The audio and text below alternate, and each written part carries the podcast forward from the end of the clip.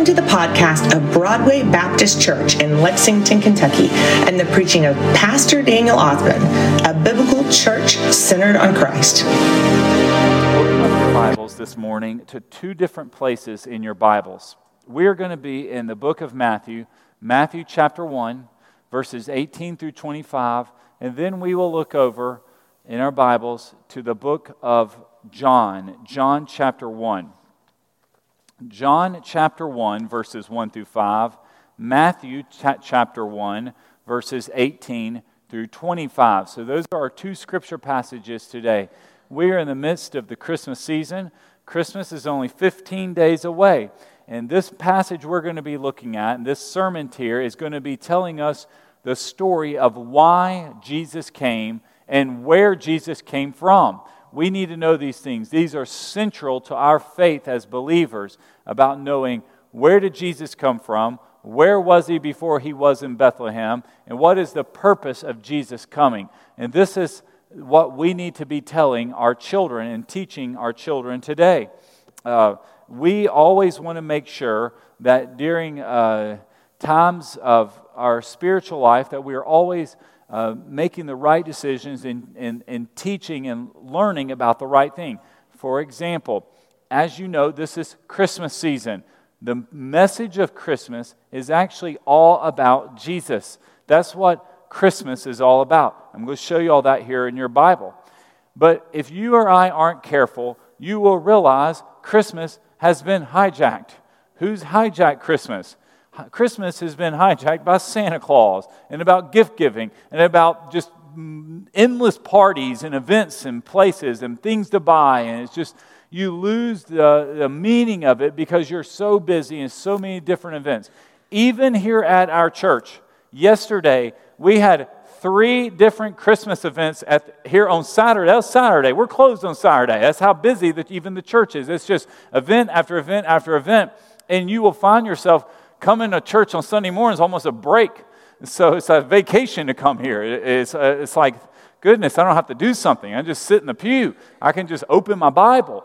And if we're not careful, we will find ourselves just uh, being uh, swamped by the busyness and miss what this is all about. And it is, in many ways, the devil has just deceived so many people and thinking that it's all about a jolly man in the North Pole who's going to bring some gifts. And if we aren't careful, we have to make sure as parents and as grandparents that we are communicating and sharing the Christmas story.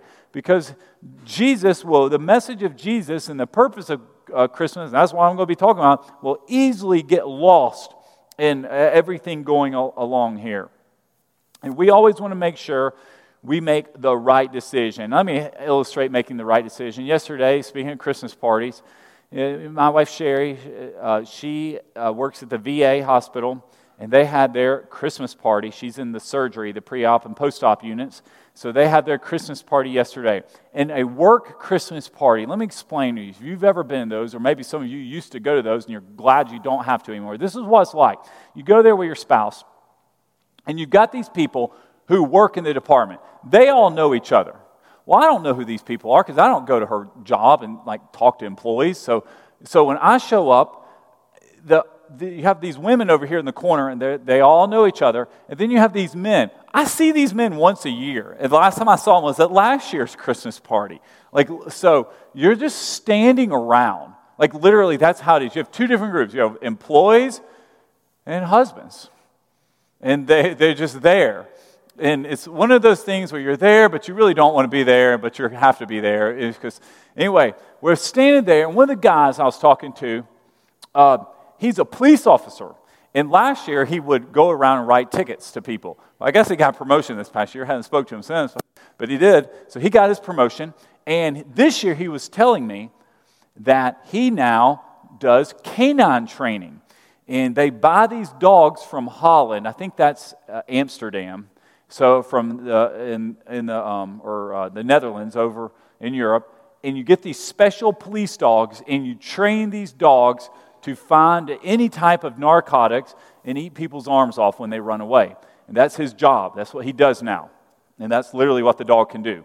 This is phenomenal what these dogs can do. And he says, You know, these dogs here are just, they're really nice and great. Uh, they're police working dogs, they're canines, they're very aggressive and, and highly intelligent dogs. And he says, They're great as long as you make the right decision. And you think about that. You know, these are great dogs as long as you don't have a big pocket of marijuana or you didn't just shoot someone and you're now running away, because then the dog will find you and track you down and attack you. So if you make the right decision, you are in good standing with police K9s. And that's what he was communicating. I was thinking about what he was saying. In many ways, that applies to so many other areas of our life. Everything is fine as long as you're making the right decision. And Christmas time is for us as Christians, we want to make sure we're making the right decision on understanding what is so important about this time of year and why, why do we need to highlight and share about the birth of Jesus. What happened in Bethlehem? And that's what we're about to see right here in our Bible. So you're in your Bibles. We're going to start in the book of Matthew. Matthew chapter 1. This is the Christmas story. Verse 18, it says, The birth of Jesus Christ came about this way. After his mother Mary had been engaged to Joseph, it was discovered before they came together that she was pregnant from the Holy Spirit. This means Mary and Joseph were engaged. The Bible teaches they were both virgins. God's plan for our sexuality is when you and I walk down the aisle of your church you get married at, you should have never had sexual relations with anyone else. You walk down the aisle a virgin. You maintain your purity until you get married. God's plan for sexuality is when the, within the covenant of marriage. So, Mary and Joseph have never had sexual relations. They're a, a young couple who's engaged. And all of a sudden, Mary, who's never had sexual relations, is expecting a baby. So, obviously, this poses a massive problem for Joseph. Joseph, here he is, he's realizing, oh my, my wife wasn't faithful to me, or my fiance wasn't faithful to me. This, this isn't good. So her husband, Joseph, being a righteous man, this is a good man we're talking about. This isn't a bad man, he's a good man. And he's not wanting to disgrace her publicly. He didn't want to make a big scene. He didn't want to put her down. He's a good man. He loves this woman. He's engaged to her. Why would you want to make, why would you want to put her down? There's, so he's decided, you know what? I am going to divorce her secretly. Now, back in Bible times, engagement was a legal binding document. It wasn't just something you just would go to Jared's jewelry and, and buy a ring, and then that next day you propose to them, or that night propose to them, and then you're making announcements on Instagram, and, and that's how everybody finds out. That's not how it would work. This would be something where families are involved. It's a, it's a contract. You, so when you eh, enter an engagement, you are preparing for that time, actually going through that several months, preparing for your marriage to your future husband or future wife. So Joseph's realizing this woman Mary, she's not who she who I thought she was going to be. She's expecting a baby, and she claims she's never had sexual relations, and God's the father. I mean, he just we wouldn't believe her either. If you were Joseph, anyone in here would say, I just don't believe it. Nobody in the history of mankind has ever gotten pregnant by the Holy Spirit. And Mary's still the only one. So, so he comes up with his plan that he is going to divorce her secretly. And one of the great things about the Lord, even when you make up your mind about doing something, you know God can change your mind. He absolutely has the power of doing that. Just in one night, Joseph went to bed that night. We'll say at 8:30 at night because they didn't have they didn't have electricity, so they would go to bed early. He goes to bed at 8:30, and he's sitting here thinking, in the morning, I'm going to break off this engagement. I'm going to go quietly, just ghost her. We're going to pretend this never happened. Mary, you go your way, I go my way. We'll just make this a secret breakup. When people ask me about Mary, I'll say, Who's Mary? Just pretend I don't even know who you are. That was his plan. He wakes up the next morning committed to his marriage and he's committed to raising this baby boy. Because God spoke to him in the middle of the night. And that's the power of the Lord in our life. And that's a, we cannot, don't miss this during the Christmas story. Christmas started out for Joseph awful. Uh, he wasn't excited about this time of year at all. His, his virgin wife, he thought, is now pregnant with the baby from God. I mean, it's just bizarre to him. None of this makes sense. So it says here in verse 20, but after he had considered these things, an angel of the Lord appeared to him in a dream, saying, Joseph, son of David, don't be afraid to take Mary as your wife, because what has been conceived in her is from the Holy Spirit. The angel Gabriel is appearing in a dream to Joseph. Joseph's having a dream, and God's speaking to him during a dream. She will give birth to a son, and you are to name him Jesus. The name Jesus has a meaning to it. It's not by accident he's named Jesus. The name Jesus means the Lord saves. That's what the name Jesus means. Why? Because here his name actually explains his purpose because he will save his people from their sins. The purpose of Jesus there is revealed right there in a dream to Joseph. Even Mary likely doesn't even fully understand this. But Joseph is being told this baby inside your fiance's womb is going to save the world from their sins. Now, what's amazing about this dream that Joseph's having, the angel quotes scripture now. He's confirming this with the Bible. And this is out of the book of Isaiah. Now, all this took place to fill what was spoken by the Lord through the prophet. See, the virgin will become pregnant and give birth to a son, and you are to name him Emmanuel, which means God with us. The, Joseph is in the middle of the night hearing Bible verses quoted to him. And then he wakes up. Now, he went to bed a divorced man, and he's now waking up a committed married man, or a future committed married man. And when they plan their wedding, when Joseph woke up, he did as the Lord's angel had commanded him. He married her. We commend Joseph for being obedient.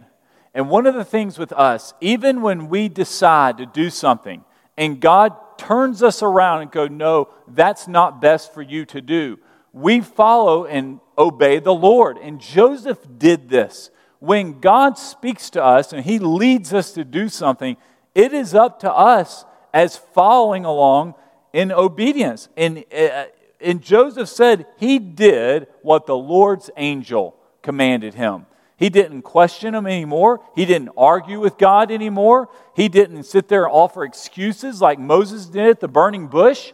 He just said, I believe you, Lord. It was the most bizarre dream I've ever had. Never heard of it before, but you are God, and this is what we do. This is what we do. He married her, but he did not have sexual relations with her until she gave birth to a son, and he named him Jesus. That is the birth story there of how Jesus' birth was announced and came about. And the power we see in this story is how God changed one man. Uh, Mary was about to, one night when Joseph was going to bed, she doesn't realize it, but that next morning she was about to be a single lady she was going to be divorced by, by her fiance, Joseph. But God got a hold of her one night with the Lord, in a few hours with the Lord, and He can totally change the trajectory of your life. This happened in the Old Testament with Queen Esther. She was selected because she was very attractive, and the, we had a bizarre king called King Xerxes, and he basically paraded every woman in front of him. Each night had a different lady in his bedroom and said, One of these is going to be the queen. And he had one, she had one chance to be the queen. God used Esther's one night with the king. She went, the woman went to bed. This sounds bad, but she essentially went to bed with this man that night as a prostitute, wakes up, but didn't get paid, but wakes up in the morning as the queen. And God used that bizarre event with Queen Esther, being the queen, to actually save all the Jewish people. Do you see how the Lord works? And that wasn't her plan. It just takes one night The Lord can get a hold and change people. And do you know what's amazing about Joseph? Is he also had one night.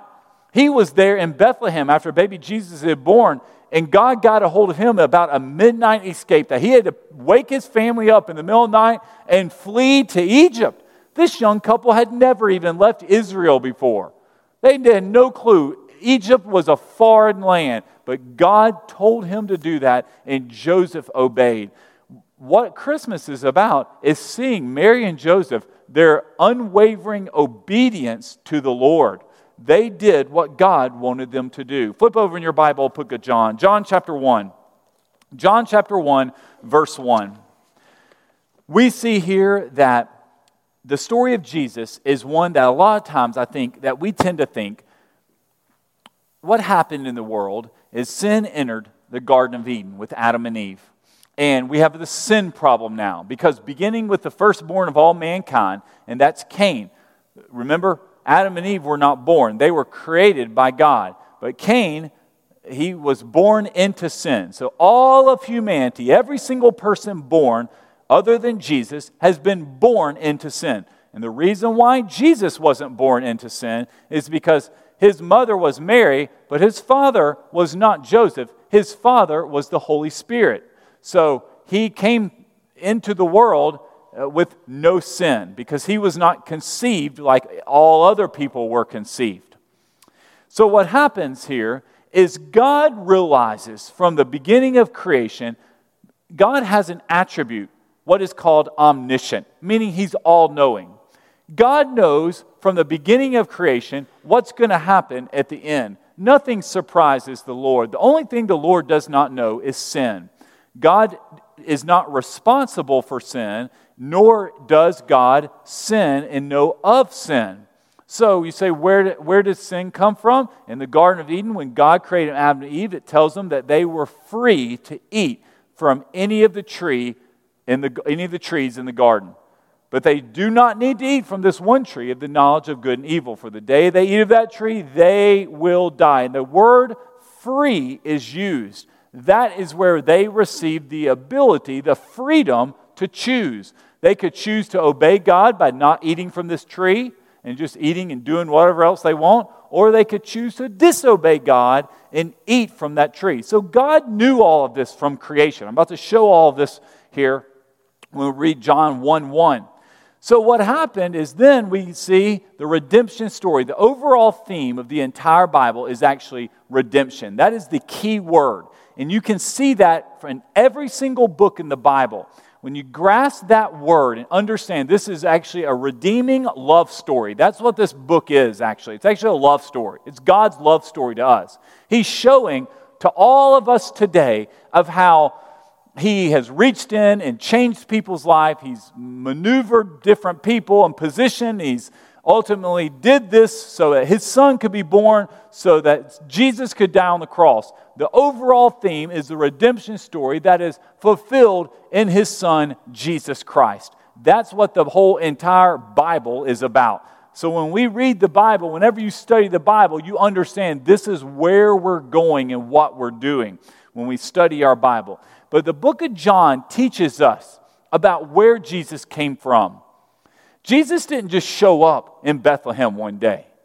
Jesus wasn't, this was not plan B where God all of a sudden realizes, oh no, I have a problem here in the Garden of Eden. And then he looks down the bench of quarterbacks and says, I need the backup QB to come in and throw a touchdown pass. Jesus, head on down to Bethlehem. That's not what happened whatsoever. God's plan from the beginning was to send his son Jesus to Bethlehem, ultimately to die for the world's sins. Because why? It's the redemption story so we can be saved. John 1 1. We're going to read five Bible verses here. Now, if you go home this afternoon and you get a knock on your door, and it's from people from either what we call the Jehovah's Witnesses, and they'll be handing you a magazine called The Watchtower, or you will receive uh, from the Church of Latter day Saints, which is what we call the Mormons, and they'll be handing you a blue book called the Book of Mormon. This Bible verse, this one Bible verse you're about to read right here, John 1 1, If you just read this Bible verse to them, you can't read it out of the Bible they give you because they've changed it. You pull out your Bible and you read this one Bible verse to them, they will walk away from your from your don't ask how I know this, but this is what happens because they're not going to talk to you about this Bible verse because they do not believe this one Bible. This one Bible verse completely counters everything those two groups tells us.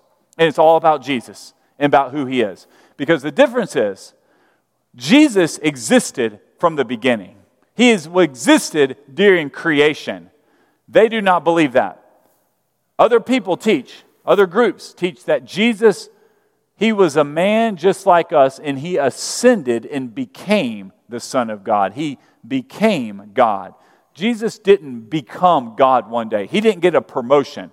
He didn't get, you know, he didn't do good on his yearly evaluation and God moved him on up the ladder. He has always been God. God exists in three persons. We have God the Father, God the Son, and God the Holy Spirit.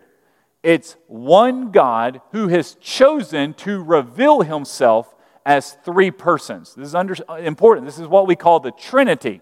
This is why there's schools called like Trinity Christian Academy. There's being because they're acknowledging, we acknowledge, or Trinity Baptist Church, that we believe in God the Father, God the Son, and God the Holy Spirit. And say, Pastor, how does that relate today? And when you read your Old Testament, you see um, a lot of the workings of God the Father. God the Father spoke directly to Adam and Eve. God the Father spoke directly to Moses, directly to Abraham. God revealed himself to David and appeared to King David and to Solomon and even to Saul, the early kings.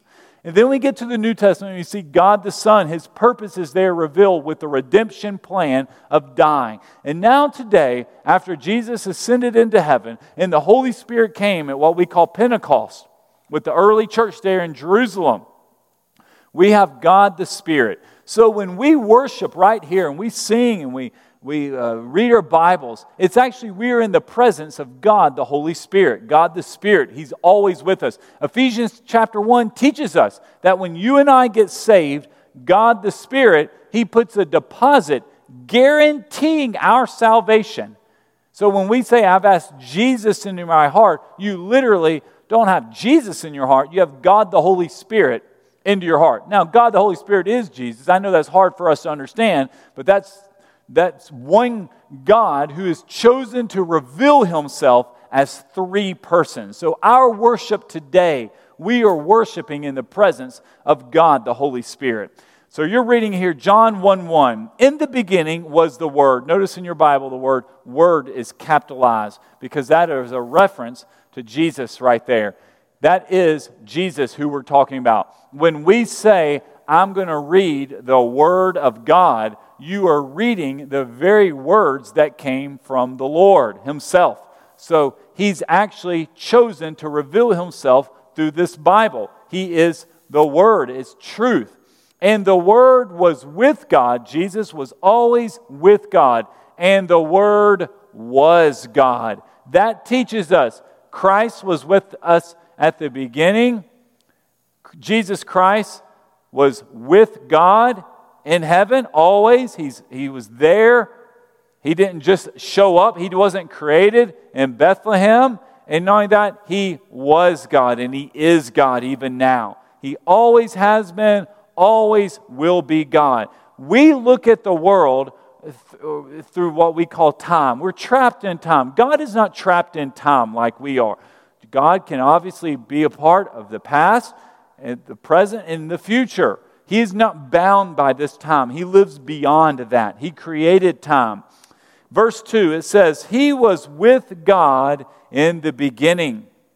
All things were created through Him, and apart from Him, not one thing was created that has been created. Man, Jesus Christ was part of all creation, and that includes us.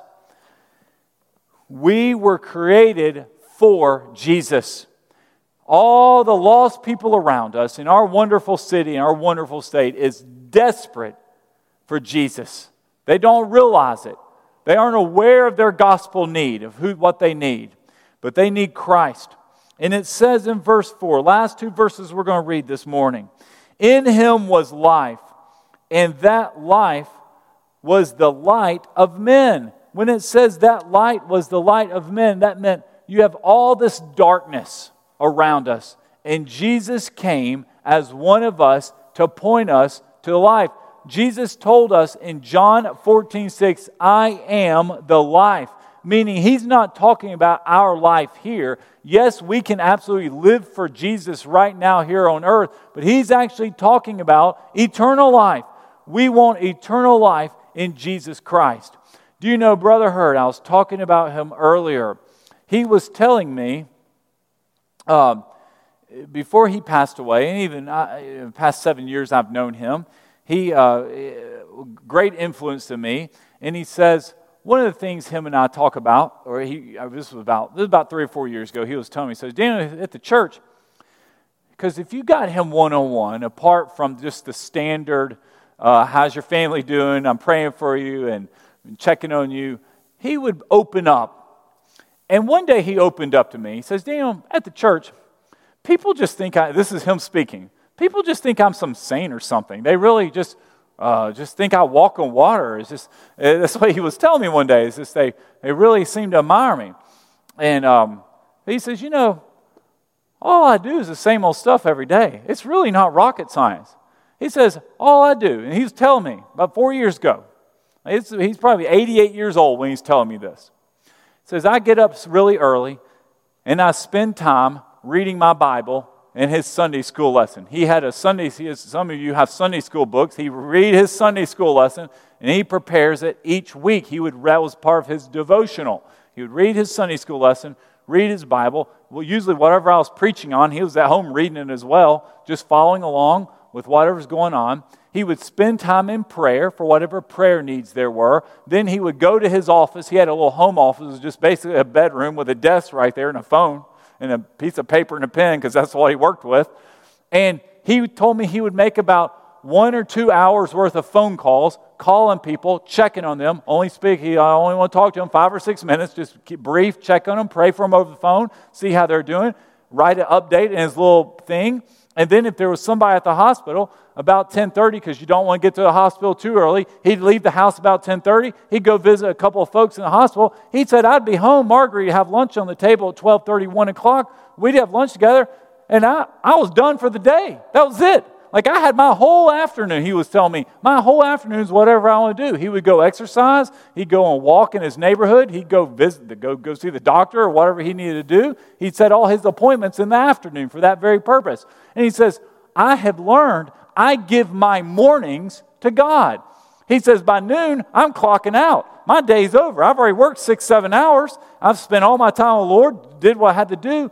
And I learned early in my life to give my mornings to God because he says after lunch, it's over.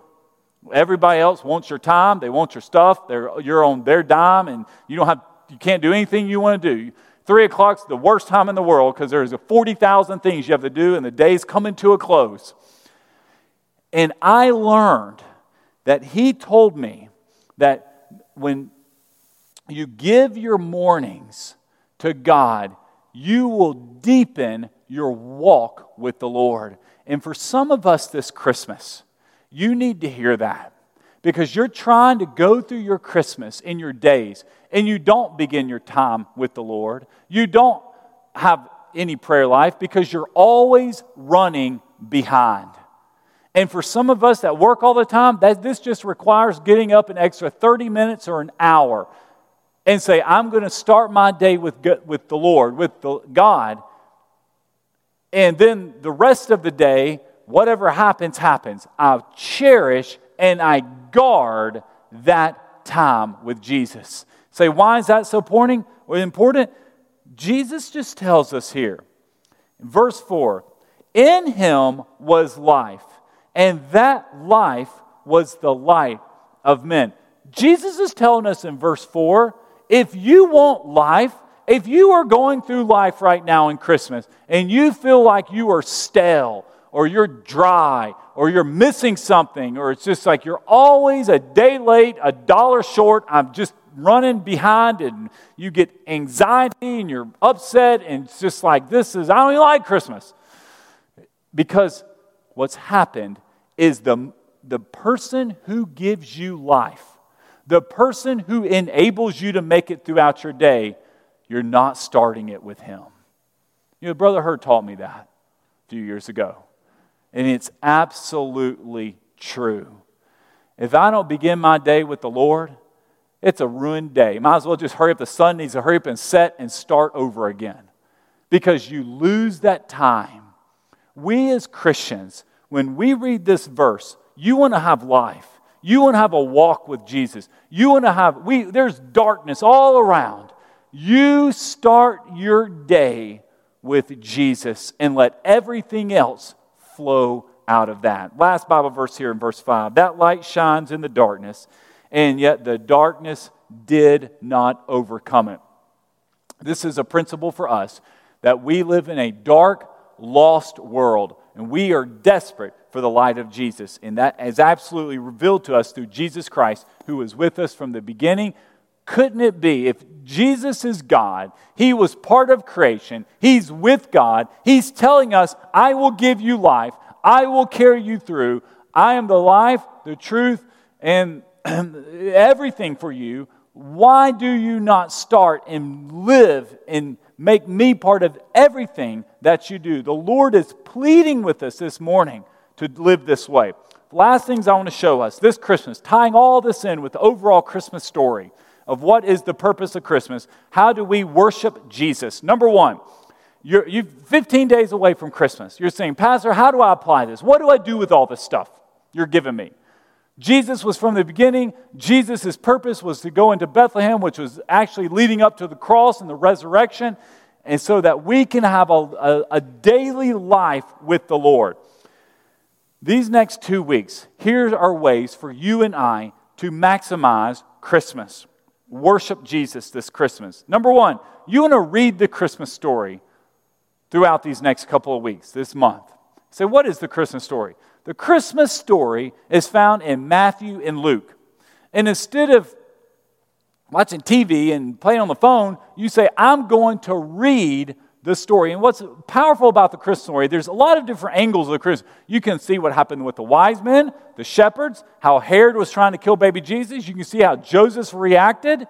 You can see how God used the census to move all these move them to Bethlehem, God was working completely. You can see how the birth of John the Baptist was a precursor to the birth of Jesus. Lord was using all of these events to prepare for the Messiah. And we need to read this Christmas story. A lot of times, to other times of year, you don't read this stuff. You're not learning about Mary and Joseph in June. We're learning about VBS stuff. Number two, you, li- you need to listen to Christmas hymns. I'm so glad we band played. We had some Christmas hymns up here today.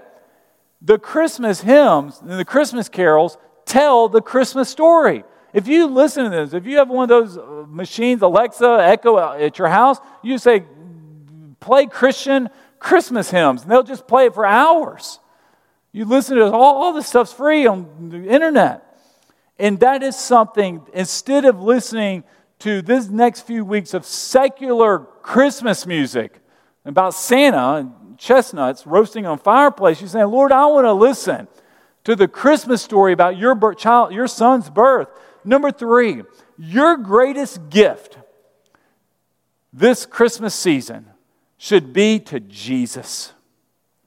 This is the gift giving season. Say, what does that mean? How do I give a gift to Jesus? We are, even last night, Sherry has this long list, and she forgot a name. It was my brother in law. You know, if you're a brother in law, you will get forgotten at Christmas. I'm a brother in law to a lot of different people. In laws always seem to be the ones that get left off on Christmas gifts, especially male in laws. And, um, so, uh, I'm on 10 o'clock before I'm going to bed. I'm buying stuff for this gentleman uh, on the get it shipped here, hopefully in time. So what happens? We find ourselves just thinking, I've just got to make sure everybody gets a gift and the right gift. But Folks, the best gift we have is that of Christ. And if He is given, if God gave us Jesus, we need to give Him a Christmas gift. What does that mean? How do we give Jesus a Christmas gift? Here's some ways to give Jesus a Christmas gift. Number one, Jesus wants your money. He wants what the Bible calls your talents. We are commanded by the Lord to tithe to the Lord. And when we don't give to God, we're robbing Him. You say, why does God need my money? Well, preacher, you want my money. I have learned, especially with men, men will see a spiritual breakthrough in their life when they begin tithing. Because, as you know, probably a lot of your house, the males have a lot of influence on how the money is spent. But when they surrender, says, God, I'm going to surrender my finances to you. You start that this Christmas season. Watch how the Lord all of a sudden changes everything in your life. Number two way to give a gift to Jesus, we need to give our time. Do you know Brother Hurd? He retired from our church two years ago. Now, when he retired, he did not sit in front of his TV and watch Fox News. He still woke up early and went to his little desk, opened up his little Bible, and called all of us and checked on us and prayed for us. He still did that, even when he wasn't getting paid. Even though he was retired, he didn't quit. Our time goes to the Lord. We're, we're created for Him. We just aren't people saying, let's just go on trips all the time and go on vacations and watch the news and wait for the election. I mean, if you're, if you're just watching the election, the election cycle will have you trapped every two to four years, and you will just be stuck in this cycle of waiting for the next election. And by the way, the news will teach you every election is the biggest election in the history of mankind. And if I owned Fox News, I would have the employees teach that same thing too. You want to keep your audience hooked. Folks, Jesus is saying that's not life. You weren't created for that. We are created by the Lord that we live for Him. Everything we do flows out of our walk and our relationship with the Lord.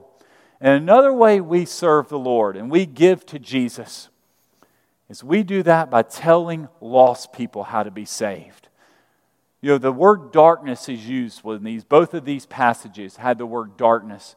And Jesus came and brought light. Bethlehem, when we see these candles lit and we see these light, that the reason why you have lights around Christmas is because Jesus says he is the light of the world.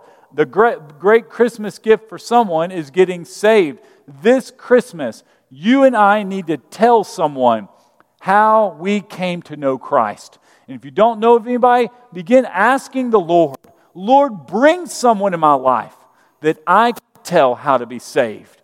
These next 15 days, a lot of us are going to see family members that do not know the Lord. My last story we'll tell, we're about to have our invitation. In fact, band, why don't y'all come on up? We're going to have our invitation. While they come up, I want to tell you this story. I was at that VA party last night. And Sherry was telling me about a lady she works with who uh, does not go to church, was raised at church and if you saw these people, these people, they, they're my age. The guy's 43. I guess allowed to ask her how much, I don't know how old she was, but he was 43. They have two children. Children are just a little bit younger than ours. And they were, the lady was telling Sherry that her youngest is beginning asking questions about God. Because, you know, children were actually created for the Lord. And children will ask about God, if you ever notice. They will all the time. If you have children, that was God put that in their hearts. And this child is asking this little boy, his mother, about the Lord. And this lady, who grew up in a Christian church, told her son, who's in elementary school, this says, Little boy, you know what? I'm going to teach you about all the different world religions about all the different faiths and what they all t- teach and believe. And as you get older, you make that choice and you pick which one you want to be. I thought, how sad. How sad. That is our community. And that child will, will grow up likely not knowing the Lord because he's about to learn about confusion. Just I say not confusion, but it's about all these different fakes and how they all mean the same thing. And it's all, all, all the same paths to God, is what that mama is about to teach. That type of belief is rampant here in our, our community. Everywhere we go, there's people who think that way. And you think about the message of Jesus. God sent Jesus to Bethlehem, who was born in this manger here to die for that little boy's sins so he can be saved. That's the, that's the gospel story. And that mother, if she was a Christian, she should be teaching her child, her little boy, her little girl, the Christmas story. Moms, dads, grandma, grandpa, we have a responsibility this Christmas to teach the Christmas story. And the Christmas story is this baby, baby Jesus. He came so ultimately you and I can be saved.